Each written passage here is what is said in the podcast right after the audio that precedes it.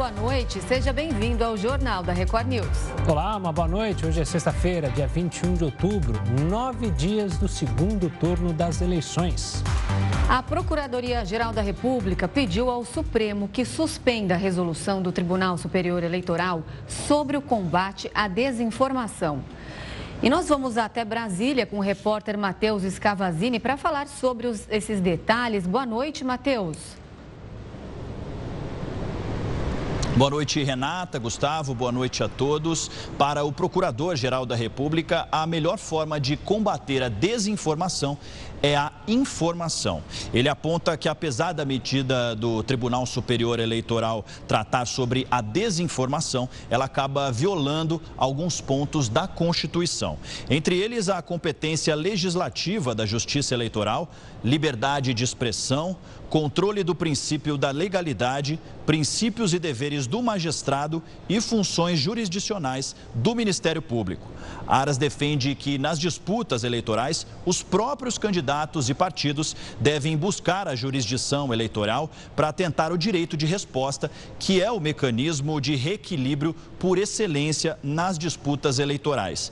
Ele admitiu que é preciso aperfeiçoar as formas de combate às fake news, mas que isso deve acontecer sem atropelos, por meios legais e também pelo parlamento brasileiro.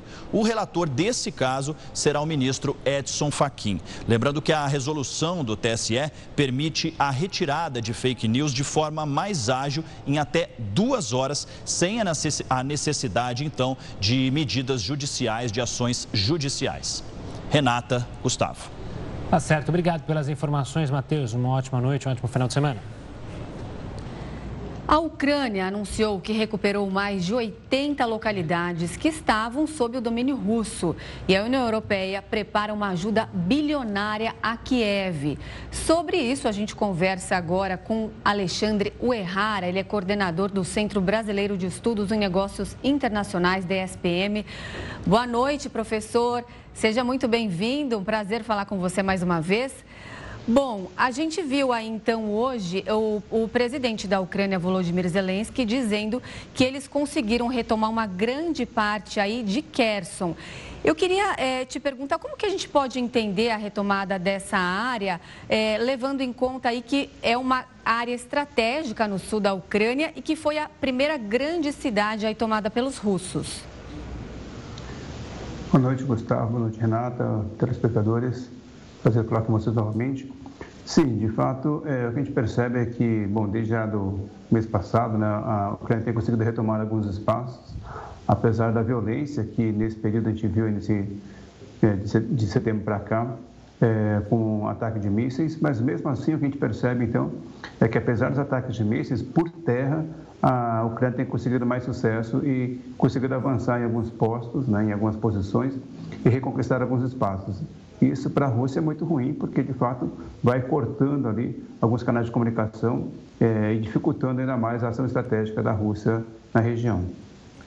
Professor, uma boa noite da minha parte também.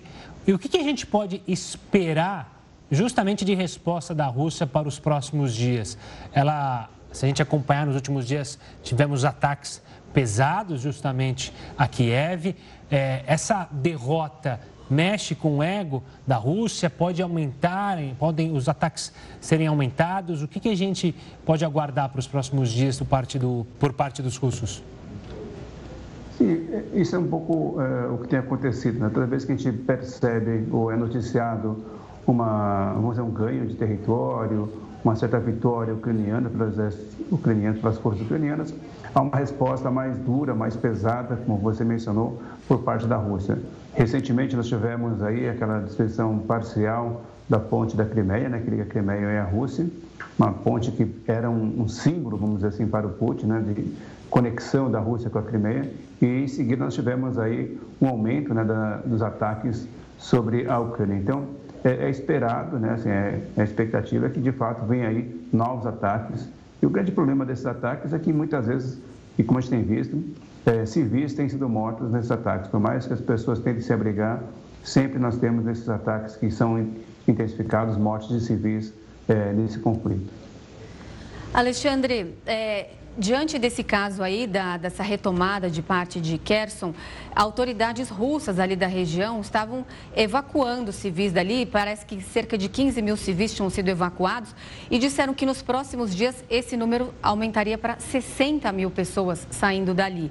Aí, é, uma uma autoridade ucraniana disse que isso daí seria uma deportação em massa, uma deportação forçada. É, como que a gente pode entender é, esse mecanismo? Olha, é, bom, primeiro, de fato, assim, até a retirada, tem dois aspectos. A primeira, a retirada das pessoas civis da região, eu creio que é interessante porque você tem ali a, a garantia, né, a preservação da vida das pessoas.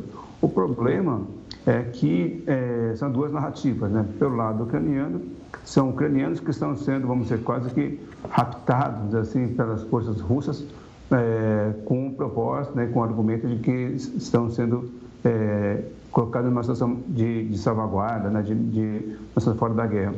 E isso é o que a Rússia é argumentado. Mas, então, isso vem de lado a lado com, com narrativas diferentes, mas temos que lembrar que muita gente, apesar de ter havido aí o plebiscito né, para é, anexação desse território, é, muita gente do território ucraniano não necessariamente está de acordo em fazer parte da Rússia. Havia algumas pessoas que tinham interesse, mas não é a maioria, não, não são todos. E isso sempre ficamos em dúvida, então, se de fato é uma ação humanitária ou se é uma ação político-estratégica de levar pessoas da Ucrânia para a Rússia e com isso teriam depois, mais à frente, algum elemento de barganha. Professor, eu queria trazer para a nossa conversa agora um agente que se tornou é, participativo, ganhou uma força participativa nessa guerra, que é justamente o Irã. É, primeiro, pela questão dos drones e aí agora se fala que justamente eles foram negociados à margem é, do Ocidente e do mundo ocidental e que isso pode gerar sanções. Como que a gente consegue entender a participação do Irã na guerra neste momento? Bom, pelo que a gente tem observado nas últimas, é, nessa última semana em particular, né, com os drones kamikazes que foram, pelas notícias que nós temos, fornecidos pelo Irã, é, não me estranha né, o fato de isso ter acontecido, essa relação mais próxima de venda. A gente sabe que a, a Rússia tem passado por sanções e restrições de comércio nacional, que foi estabelecido inclusive pelos países é, da ONU e aliados dos Estados Unidos. Porém, é, a Irã já vem tendo né, dificuldades na relação com os Estados Unidos desde a época do presidente Trump. Né? O presidente Obama teve ali um acordo que foi estabelecido, mas o, o presidente Trump interrompeu esse acordo, praticamente rasgou o acordo e, isso, então, criou tensões e, houve um distanciamento do Irã com o Ocidente com os Estados Unidos em particular. E neste momento, né, aquela frase que a gente costuma muitas vezes ouvir em, época, em épocas de guerra, né, o inimigo do meu inimigo é meu amigo, né, então neste momento a gente percebe que assim, é, a Rússia está mais próxima do Irã, na medida em que o Irã tem aí tensões hoje com, com os Estados Unidos. Né? Então, acho que essas relações, além das questões econômicas, também relações políticas que acabam aproximando os dois países. O Gustavo falou desses drones kamikaze aí que eles teriam, estariam sendo fornecidos pelo Irã para a Rússia é, bombardear a Ucrânia. É, hoje, o Reino Unido anunciou novas sanções ao Irã pelo envio desse, desses kamikazes. É, que tipo de sanções seriam essas? Como que elas podem afetar os iranianos? Olha, as sanções acabam sendo mais o aspecto econômico mesmo. O Irã é um país que tem exportações também é, de petróleo, né? então acabam caminhando nesse sentido. Agora, uma coisa que eu queria é, talvez complementar, né, que é um pano de fundo que eu vejo, você mencionou o Reino Unido, nós tivemos aí a, a primeira-ministra, né, é, saindo do cargo, pelo menos pedindo né, a, a saída. E o pano de fundo que eu gostaria de complementar é assim, que é, pode parecer um pouco estranho, mas é, o que a gente está vendo é, um, assim, esses dias ouvi uma palavra, uma palavra muito interessante, que nós, seres humanos, fazemos parte do ecossistema mundial, né? E quando a gente fala de ecossistema, às vezes, uma coisa ou outra que, que se mexe acaba causando muitos problemas para aquele ecossistema. E o que nós estamos vendo neste momento, né, é relacionando a, a guerra com a, a da primeira-ministra, é que a questão de energia tem afetado bastante a Europa, tem afetado o Reino Unido de alguma maneira, é menos do que a Alemanha, mas tem afetado, mas a economia de maneira geral. Então a gente percebe que essa guerra ela tem impactos não apenas sobre a Ucrânia, mas tem impactos mundiais e está de fato desestruturando. Né? Hoje o Brasil sofre com essa, com essa guerra, porque tem problemas econômicos, inflação, desabastecimento. Então, acho que nós temos que começar a olhar essa, esse conflito agora de maneira um pouco mais abrangente, porque, de fato, há uma desestruturação desse chamado ecossistema né, da, que nós vivemos, que não é localizado somente a guerra da, da Rússia com a Ucrânia, mas vários países e com impacto, impactos econômicos e políticos, como neste caso que a gente está vendo no Reino Unido. Professor, olhando dessa maneira mais ampla, mas também como um foco à guerra, a gente está chegando próximo do inverno no hemisfério norte. O quanto que isso vai afetar toda essa questão que você levantou, econômica, principalmente na Europa, na questão da energia, e também o aspecto da guerra em si, das táticas, o quanto isso pode dificultar ou não o avanço da Rússia, a defensiva ucraniana? Olha, bom, economicamente, é, o, o, resultado já é bastante pesado, né? A gente vê aí a elevação do preço da energia, muito alta energia elétrica, a falta né, de, de gás para os países e chegando o inverno, com certeza esse impacto vai ser muito grande, é uma preocupação muito forte e é até às vezes meio difícil de fazer um prognóstico de quanto vai ser esse impacto, porque eu creio que vai ser a primeira vez que é, nós vemos, né?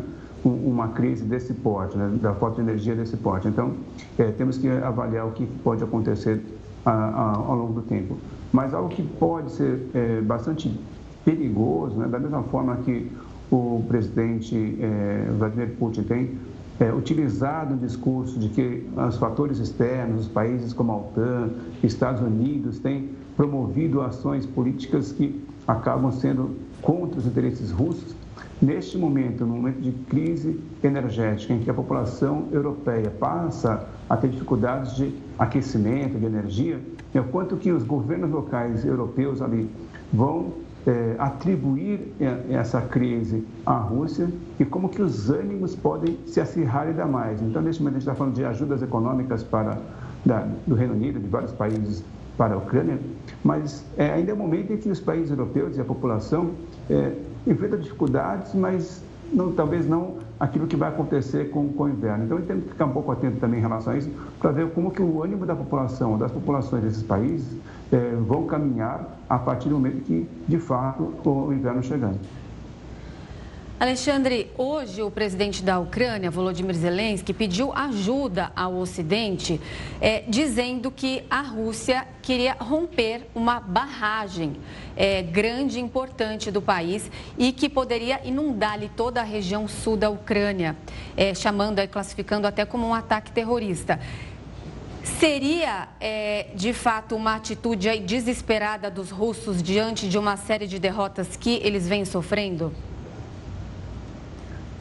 Eu creio que sim, né? se isso de fato acontecer, é, o que não é impossível, né? porque temos visto aí a, a atitude de parte a parte, é, e como nós temos a preocupação nossa sempre é de que essa guerra venha se tornar cada vez mais violenta e com ações que afetam muito a população.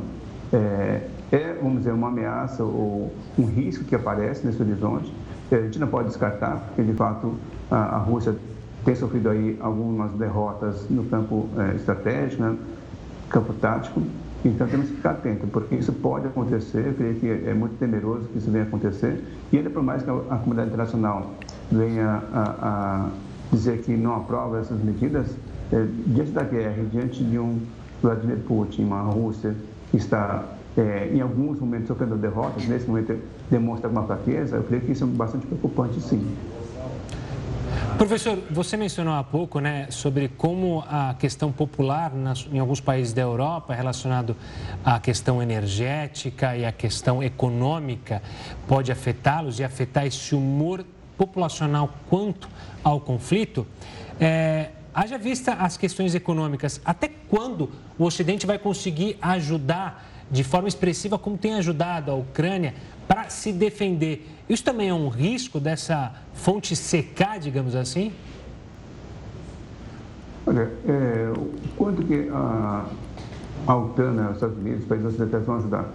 Eu creio que assim o ânimo para fazer é, essa ajuda é, é, bastante forte na medida em que eles não querem, e essa é uma decisão mesmo que a gente observa de posição, né? É, não importando o custo que isso vai ter, eles não querem que a Rússia saia vitoriosa dessa guerra, até porque se isso acontecer, é uma desmoralização em relação à OTAN, e países ocidentais, que levaria aí, talvez, uma, uma, uma temos, que, temos que repensar uma nova ordem, um ordenamento internacional e a própria posição norte-americana. É, e, além disso, tem eleições, né? temos eleições aí é, que vão acontecer nos Estados Unidos e também o presidente Biden. Então, tem as questões geopolíticas e estratégicas no âmbito internacional de maneira mais, mais geral, mas, voltando, temos as questões políticas internas aos países. E me preocupa muito, né? São questões internas dos países, como que os políticos reagem ou reagirão quando, de fato, essa população ou as populações começarem a demonstrar uma insatisfação com relação às políticas. Então, no momento em que é, a Ucrânia possa parecer que vai perder a guerra, é, os países ocidentais jamais, na minha opinião, é, permitiriam que essa vitória russa viesse a acontecer. Então, a disposição existe, apesar das dificuldades econômicas que os países já enfrentam, né, de, estar alimentando, estar dando suporte para a Ucrânia desde o começo da guerra. Tropas ucranianas relataram aí que alguns ataques estavam perdendo intensidade. Seria um sinal de falta de equipamento, de munição da Rússia, levando em conta ainda essa notícia de que a União Europeia divulgou que vai liberar para Kiev, para combater as tropas russas, um bilhão e meio de euros por mês a partir do ano que vem? Em relação aos equipamentos, a gente percebe que é, no começo do conflito a gente via muitas mobilizações de equipamentos é, russos. Né? A gente não ouvia ou tínhamos notícias de equipamentos fora da Rússia. É, ao longo desse período, né, já praticamente oito meses de conflito que vem acontecendo, passamos a ouvir aí situações, sim, né, em que é, os equipamentos, é, vamos dizer, mais tradicionais, né, convencionais da Rússia, é, não demonstravam tanta eficiência, então isso foi um ponto que apareceu ao longo desse período. Depois, nós começamos a ouvir informações de que, eventualmente, a China pudesse estar fornecendo alguns equipamentos, a, a Coreia do Norte e agora a, o Irã. Então, é, nesse fundo, né, querendo ou não, a gente começa a perceber que, de fato, é, é, a capacidade né, de utilização desses armamentos convencionais, neste momento, a Rússia está dependendo já de outros países. Então, acho que, de fato, é, esse dado né, que a gente tem observado chama atenção, porque no primeiro momento era somente ah, os equipamentos russos e agora já começa a observar que há ah, equipamentos sendo utilizados de outros países que fazem parte dessa guerra e da, da estratégia russa na guerra. Professor, muito obrigado pela participação aqui conosco no Jornal da Record News, analisando mais um dia de guerra na Ucrânia. Um forte abraço e até a próxima. Até a próxima. Muito obrigado mais uma vez. Voltando ao Brasil, o Tribunal de Contas da União pediu a suspensão do empréstimo consignado do Auxílio Brasil. A recomendação veio da área técnica do TCU, que solicitou que a Caixa Econômica Federal explique por que decidiu conceder o empréstimo consignado durante o período eleitoral. O banco tem cinco dias úteis para apresentar as razões. Nesta modalidade, o empréstimo é descontado diretamente da parcela do Auxílio Brasil e o teto de juros é de 3,5%. Preço médio do aluguel residencial registra maior alta desde 2011. É o que você vai ver daqui a pouco aqui no Jornal da Record News. Estamos de volta para falar do Supremo Tribunal Federal que determinou que a licença maternidade comece a ser contada após a alta hospitalar da mãe ou do recém-nascido. A medida vale quando a internação exceder duas semanas. A análise da regra pelos ministros acontece após uma ação do partido Solidariedade. A legenda apontou discordância nas decisões da Justiça em relação ao início da licença em casos de nascimento prematuro e hospitalizações longas. Em 2020, o STF já havia estabelecido o prazo a partir da alta, mas a decisão tinha caráter provisório. Já a determinação atual é definitiva o ministro Edson Fachin, relator do caso, afirmou que há omissão legislativa sobre o tema, que mostra a necessidade de atuação do Poder Judiciário. De acordo com ele, sem a determinação, o período de convivência entre as mães e recém-nascidos corre o risco de ser reduzido. Para o ministro, isso fere o direito social de proteção à maternidade e à infância. Faquim também informou que as despesas com a extensão do prazo devem ser cobertas pelo INSS. Indústrias americanas estão desenvolvendo métodos para reciclar o plástico de uma forma mais eficiente e melhor para o meio ambiente. A reciclagem química usa calor ou solventes químicos para dissolver os plásticos e produzir uma mistura semelhante a um óleo, que pode ser utilizado para fazer outros produtos básicos. A indústria afirma que essa é uma maneira de ajudar a resolver a crise do lixo plástico que assola os oceanos, praias e aterros ao redor do mundo. E o Supremo Tribunal Federal decidiu que municípios podem exigir a substituição de sacos plásticos por sacolas biodegradáveis. Empresas e órgãos públicos terão 12 meses para se adaptarem à norma. Esse é o assunto para ele, Heródoto Barbeiro. Heródoto, uma boa noite. Olha ele aí, como diria Rodrigo Faro. Será que o fim das sacolas plásticas tão comuns em supermercados está próximo? Depende. Quando você vai no supermercado, você leva aquela sacola retornável ou não? Posso contar verdade, verdade verdadeira? Ah. Eu tenho várias sacolas retornáveis. Minha mulher sempre fala, porque eu que gosto de ir no mercado lá em casa, né? Adoro, é uma terapia para mim. É, eu falo, ela fala, leva a sacola. E eu falo, vou levar. E aí eu esqueço. Chegando no, no mercado, eu e falo, esqueci a sacola. E aí, Renata, você tem sacolas retornáveis? Olha, eu posso falar que o meu caso é a mesma coisa que o Gustavo. Eu tenho várias e esqueço de levar. Aí eu acabo pegando a sacolinha plástica ou pego outra retornável. E aí fica nesse processo. Mas eu tenho minha, a minha defesa. Sabe o que eu faço também, Heroto? Quando eu esqueço a sacola? Eu vou atrás das caixas. Porque no mercado sempre tem caixa, ah, eu falo. Me dá é caixa boa. aí, tem a caixa. Mas às vezes também não tem caixa, me estabando. Mas olha, eu estou na mesma situação que vocês. Hoje até passei de manhã no supermercado, peguei uma sacolinha como essa. Agora, você vê que é o seguinte, para a gente poder mudar isso, precisa mudar, a gente precisa dar uma, uma força. Eu estou falando nós todos, né? Para a gente mudar esse hábito. Eu estava olhando um dado interessante aqui. Para vocês terem uma ideia, no Brasil, nós consumimos um milhão e meio de sacolinhas plásticas por hora um milhão e meio de sacolinha plástica como essa que a gente está mostrando por hora. Aí multipliquei por 12, nós estamos assim, num dia de 12 horas, nós consumimos 180 milhões de sacolinhas plásticas. Não há meio ambiente que aguente 180 milhões. Então é por esse motivo que ah, algumas cidades, alguns estados e a própria federação, eles estão estabelecendo leis para tentar mudar o hábito. Porque a pessoa vai no, no supermercado, vai numa loja, vai numa farmácia e aí já vem a sacolinha plástica. Você nem pede, já vem a sacolinha plástica. Aliás, no supermercado, o que eu passei hoje pela manhã, você tem que pagar. Você compra a sacolinha, que é uma forma também de inibir as pessoas. Mas ainda assim, eu acabei comprando a sacolinha e trouxe para minha casa. Só um detalhe interessante que é o seguinte: essa decisão que o Gustavo acabou de comentar agora, em relação ao Supremo Tribunal Federal, ela não é apenas uh, decisiva para uma única cidade, que é a cidade de Marília, que bateu na porta do Supremo.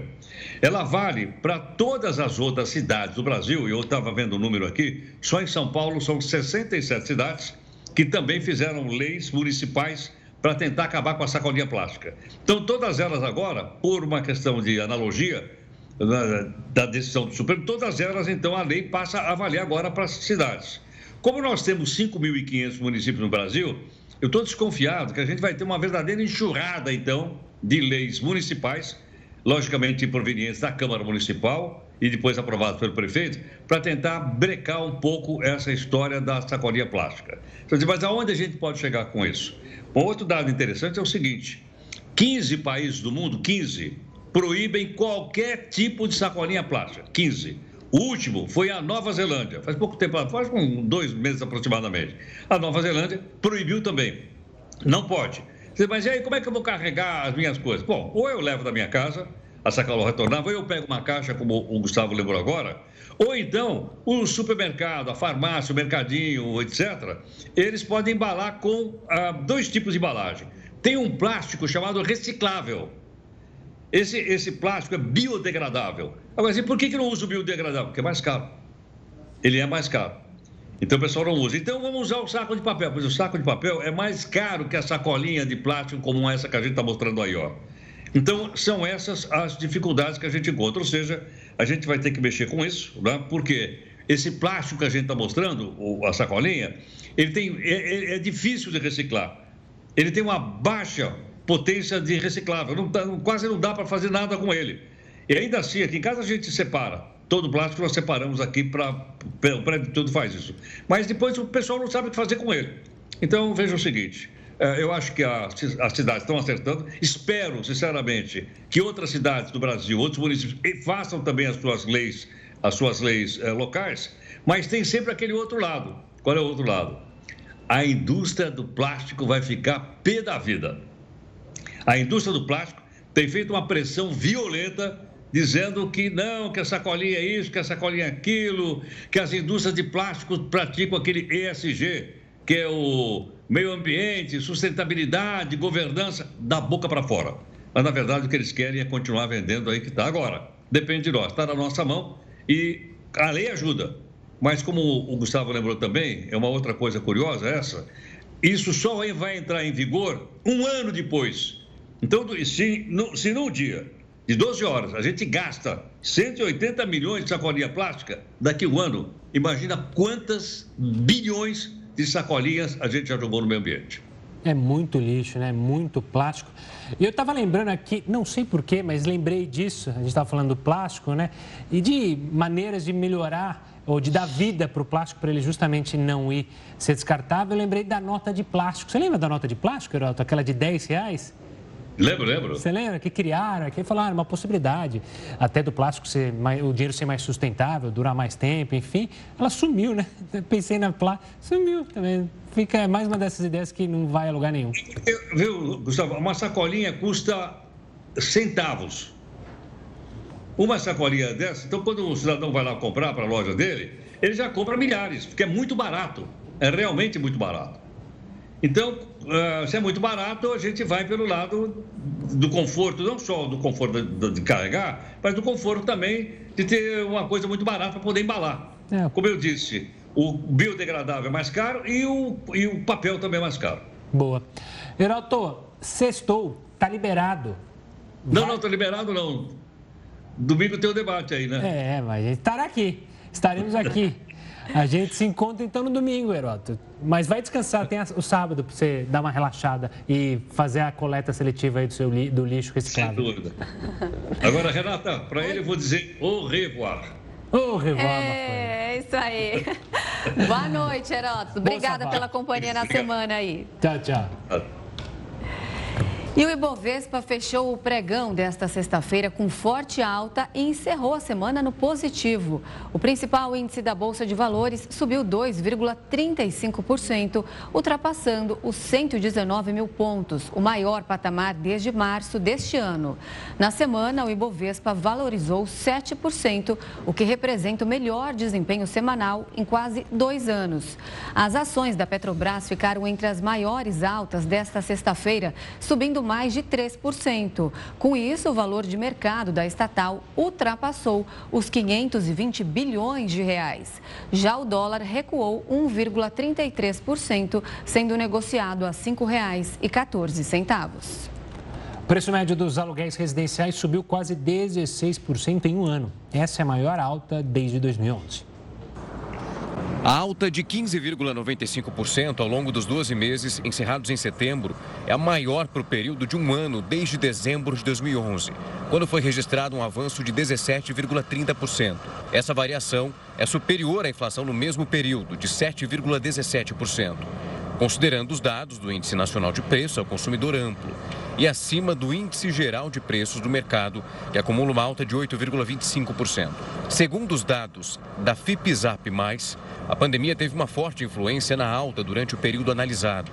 O responsável pela pesquisa conversou com a gente e falou sobre a perspectiva para os próximos meses, que deve ser a queda nos preços dos aluguéis. Durante dois anos, na verdade, a gente viu os preços de aluguel residencial andarem quase de lado ou cair mesmo, tá, em termos nominais, ou pelo menos subir abaixo da inflação durante dois anos e então esses 16%, esses 16% do último ano tem que ser relativizado, pois ele se trata de uma recuperação. Então o que a gente espera é que para o ano que vem a gente veja essas taxas que já estão declinando, elas estão em 16% ao ano, mas se a gente olha os últimos 4, 5 meses, elas já vêm decaindo, tá? elas estavam cerca de 2% ao mês e hoje estão muito mais próximas de, de, de uma média de 1% ao mês. O índice monitorou a variação do preço médio do aluguel de apartamentos prontos em 25 cidades brasileiras, entre elas pelas 11 capitais. O preço médio do aluguel residencial em setembro de 2022, calculado para as 25 cidades, é de R$ 37,80 o metro quadrado. A cidade mais cara entre as monitoradas é Barueri, em São Paulo, onde a locação custa em média R$ 47,16 o metro quadrado. Entre as 11 capitais analisadas, São Paulo lidera nos preços, com R$ 44,47 o metro quadrado. Em seguida estão Recife e Florianópolis. O preço médio da gasolina, do etanol e do diesel nos postos subiu pela segunda semana seguida. De acordo com a Agência Nacional do Petróleo, o preço médio do litro da gasolina avançou para R$ 4,88, uma alta de 0,41% em relação à semana anterior. O litro do etanol também passou de R$ 13,46 para R$ 3,54. Essa é a terceira alta seguida no preço após cinco meses de queda. Já o diesel avançou de R$ 6,51 para R$ 6,59, um aumento de 1,22%.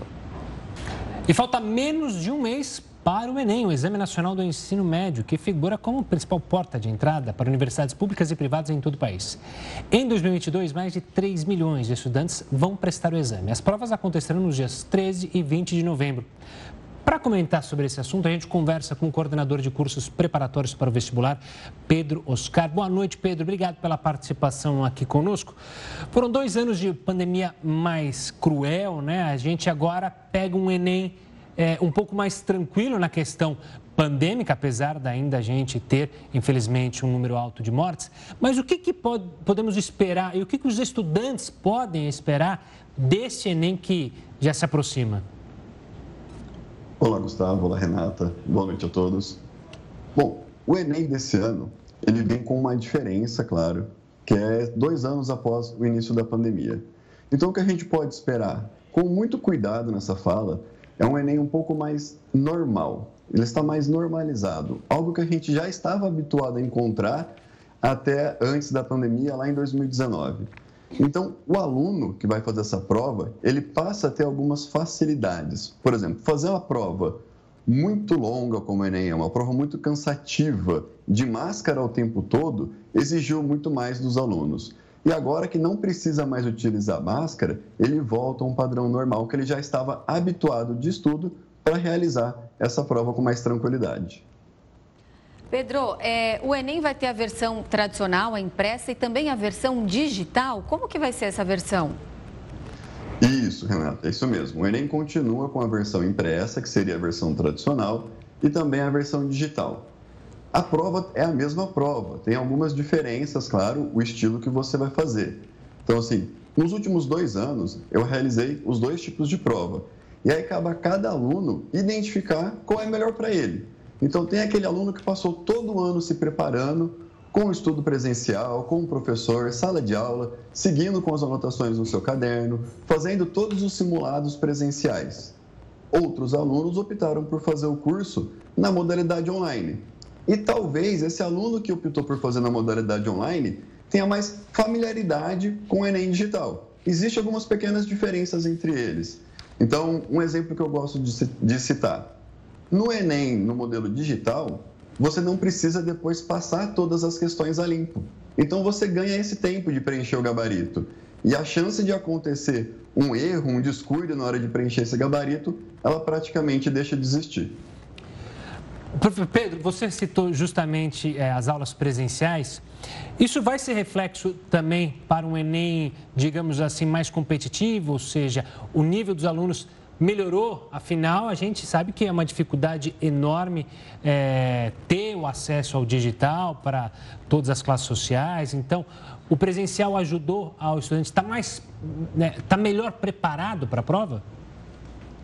Vamos lá, Gustavo. É uma pergunta importante. Mas a gente acredita que sim, com esse retorno da, da normalidade e o aluno já mais habituado a seguir a rotina dele, de sala de aula, professor, tudo ali no dia a dia presencial, pode ser sim que o aluno esteja muito mais bem preparado. E aí ele acaba tendo uma certa, é, um desempenho melhor nessa prova do que houve nos últimos dois anos. Nós estamos aí nas últimas horas para os estudantes se inscreverem para o exame. Quem não se inscreveu ainda, você pode dizer qual é o passo a passo que ele tem que seguir? Vamos falar assim, Renato. Então, quem não estava se preparando até agora para essa prova, eu tenho aqui um perfil de um aluno que vem se preparando já desde o começo do ano, seguiu todas as datas de inscrição, leu ali o edital, seguiu tudo ao pé da letra. Já sabe que tem que levar uma caneta de tinta preta com corpo transparente, esse já está bem antenado. Mas e aquele aluno que não estava fazendo isso ou que não teve oportunidade de fazer isso até agora? Ele conseguiria se preparar de alguma forma? Então vamos lá, é difícil falar que ele vai ter o mesmo nível de preparação. Afinal de contas, a gente está falando de uma prova muito delicada. É uma prova extensa, é uma prova que exige do aluno até resistência para fazer. A gente fala que é uma prova que precisa preparar tanto a parte física quanto a parte mental. Então, para esse aluno que não conseguiu se preparar desde o começo do ano, ele pode procurar alguns métodos, é claro. Ele pode procurar na internet mesmo, em sites especializados, o que caiu nos últimos anos nessa prova do Enem. Como estudar? O que é mais recorrente? Quais são os temas? E um ponto muito importante, também vale a pena fazer simulado. Eu falei algumas vezes isso já. Isso já. A prova tem um perfil muito particular. Então é importante que ele pratique. É uma prova de uma leitura densa, exige uma leitura dinâmica, que ele consiga achar espaço para resolver rápido algumas questões sem cair em pegadinhas. Então é uma prova que exige prática. Então cabe a esse aluno que tem pouco tempo de preparação avaliar o que mais cai e praticar pega simulado, separa um dia, separa cinco horas, cinco horas e meia e faz um dia de prova, olha as redações, também ensaia ali a redação, separa um tempo para ela, quanto tempo eu levo para preparar uma redação, eu faço rascunho, cabe um rascunho no meu primeiro dia de prova ou eu vou ter que fazer direto na folha de resposta.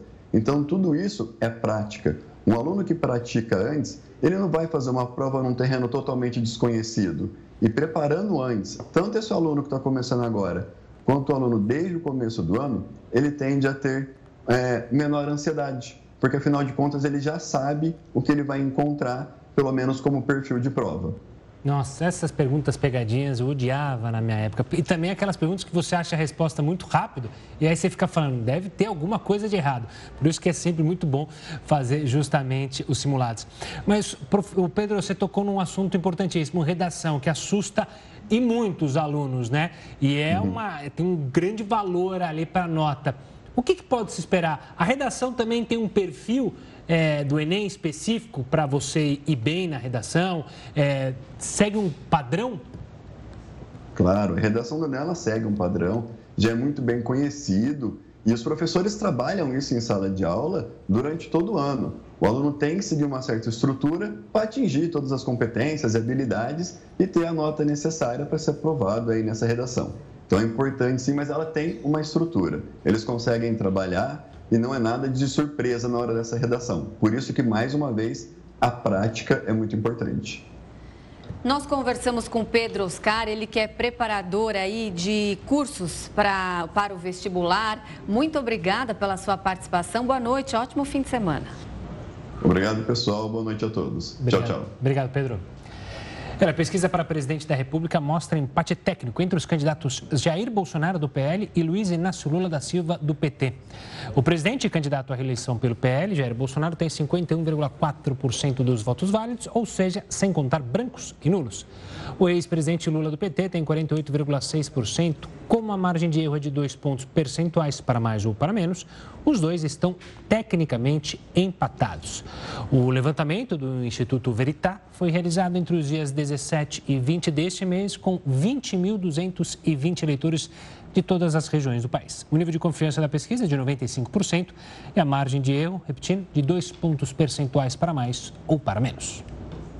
Ex-presidente dos Estados Unidos, Donald Trump, é intimado a depor na investigação sobre a invasão ao Capitólio.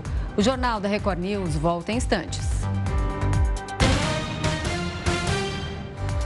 O Jornal da Record News já está de volta. A líder de direita, Giorgia Meloni, aceitou o convite para ser a primeira ministra da Itália. Ela pode se tornar a primeira mulher a assumir o cargo. Para isso, o Congresso ainda precisa aprovar a decisão. O partido de Meloni faz parte da coalizão que venceu as eleições em setembro. Silvio Berlusconi, que é da mesma aliança, já causou tensões dentro do grupo. O ex-primeiro-ministro escreveu em nota que a achava arrogante, dominadora e ofensiva.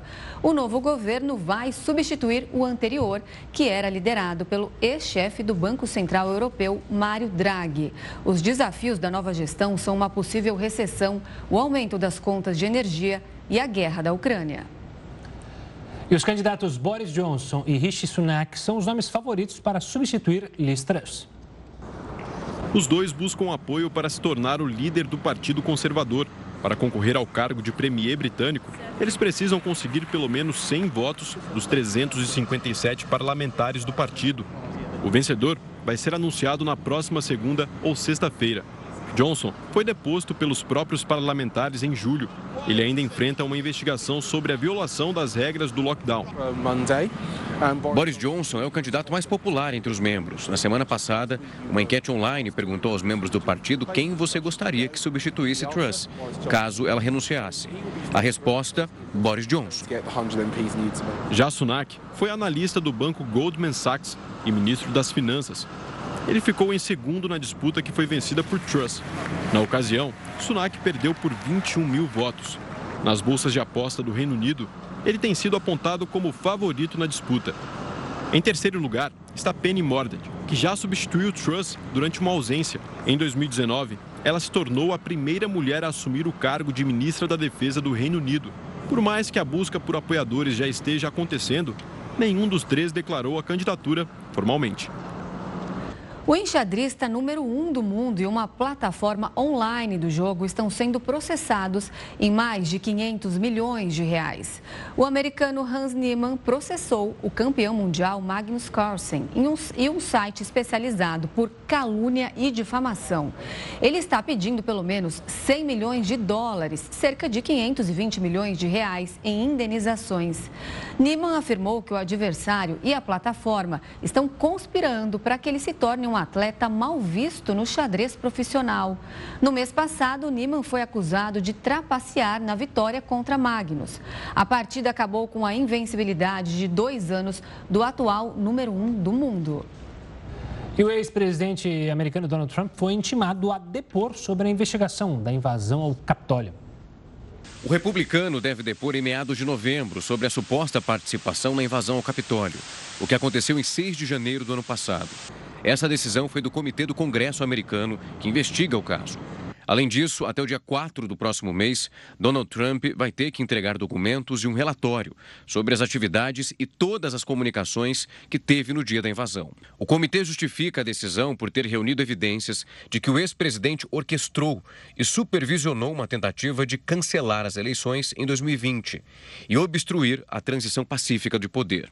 Também nesta sexta-feira, o ex-assessor de Trump, Steve Bannon, foi condenado por se recusar a testemunhar de uma investigação sobre o ataque ao Capitólio. A pena aplicada pelo desacato ao Congresso foi de quatro meses de prisão e de uma multa de 6.500 dólares. Como ainda cabe recurso, o ex-assessor de Trump espera o fim do processo em liberdade. Ao sair do tribunal, o estrategista comentou a decisão, atacou o atual presidente Joe Biden e falou sobre as eleições parlamentares que acontecem no dia 8 de novembro. Respeito o juiz, a sentença que ele deu hoje. A decisão é dele. Eu o respeito totalmente e respeito todo esse processo do lado legal. O governo Biden termina na noite de 8 de novembro. E deixe-me dizer outra coisa sobre o Departamento de Justiça. Merrick Garland vai ser o primeiro procurador-geral a enfrentar um impeachment e ele será removido do cargo. Muito obrigado. O bilionário Elon Musk quer demitir quase 75% dos funcionários do Twitter se conseguir comprar a rede social. As informações foram publicadas pelo jornal The Washington Post.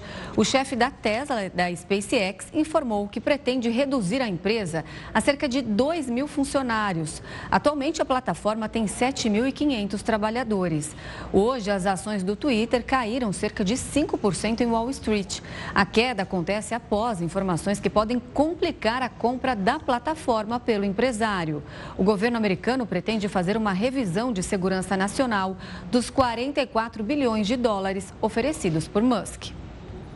E hoje é dia de festa em Tapecerica da Serra e você confere tudo sobre o reality em A Fazenda News.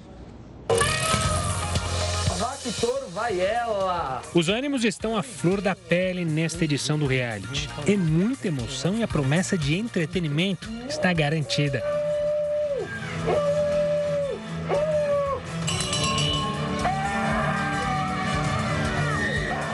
Ontem, o talk show contou com a participação do humorista carioca e do influenciador Arthur Souza.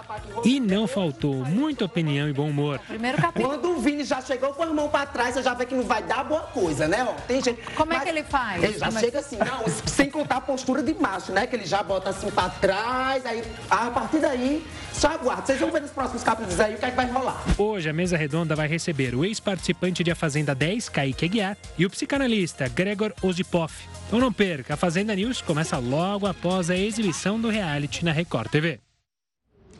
O empresário Tiago Brenan foi denunciado pela quarta vez nesta sexta-feira. Agora ele é acusado pelo Ministério Público de São Paulo por perseguição e ameaça à integridade física contra um funcionário do condomínio em que morava, no interior de São Paulo. O empresário já é réu em outras três ações e responde por lesão corporal, agressão sexual, cárcere privado e tortura. Quando as imagens de Brenan agredindo uma mulher dentro de uma academia vieram a público, ele saiu do país e viajou para os Emirados Árabes Unidos. No último dia 13, ele chegou a ser preso, mas pagou fiança e foi solto. Brenan está hospedado em um hotel de luxo com diárias que podem chegar a 22 mil reais. Copa do Mundo do Catar será a primeira da história a ter mulheres apitando jogos. O Jornal da Record News volta em instantes. Pela primeira vez, mulheres vão apitar jogos dos homens na Copa do Mundo. Três árbitras foram convocadas e estão mais do que prontas para quebrar este tabu. Stephanie Frappar, Yoshimi Yamashita e Salima Mukansanga vão entrar para a história elas foram convocadas pela FIFA para apitar em jogos da Copa do Mundo, que começa no mês que vem, no Catar. São as primeiras árbitras escaladas para o maior campeonato de futebol do mundo. Stephanie Frappard, de 38 anos, é francesa. Ela foi a primeira mulher a apitar jogos do campeonato francês, da Supercopa da Europa e da Liga dos Campeões, além de uma final da Copa da França. Beaucoup d'émotions, um, parce que la Coupe du Monde c'est quand même l'événement mondial euh, eu estou emocionada porque a Copa do Mundo é o evento mais importante do esporte. Estou orgulhosa de representar a França e os árbitros franceses no Mundial. A França na Coupe du Monde e l'arbitrage français, donc euh, voilà, très honoré de, de cette sélection. Outra árbitra que vai participar do Mundial é a japonesa Yoshimi Yamashita, de 36 anos. Ela foi a primeira mulher a apitar um jogo da Liga dos Campeões da Ásia em 2019. Este ano, ela obteve o registro de árbitra profissional e deixou o emprego de professora de educação física para se dedicar 100% ao futebol. É uma grande responsabilidade, mas estou feliz por tê-la. Estou focada nisso e pronta para os desafios. A última representante feminina é a Salima Mukansanga, de Ruanda. A árbitra de 34 anos foi a primeira mulher a apitar uma partida da Copa Africana de Nações neste ano. Esse momento é uma oportunidade de aproveitar essa porta aberta para mostrar a todas as mulheres africanas que somos capazes. Estamos aqui não por um favor, mas sim porque merecemos estar. They can deliver what they know, what they have, and they are ready for the next. Os jogos que elas vão apitar ainda não estão definidos. A escala de arbitragem será definida apenas dias antes das partidas acontecerem. Mas as três pioneiras já mostraram um cartão vermelho para um ambiente predominantemente masculino. O Jornal da Record News fica por aqui. Obrigada pela companhia. Tenha uma ótima noite, um ótimo final de semana e fique agora bem acompanhado com o News das 10 e a Suzana Busanella. Tchau, tchau.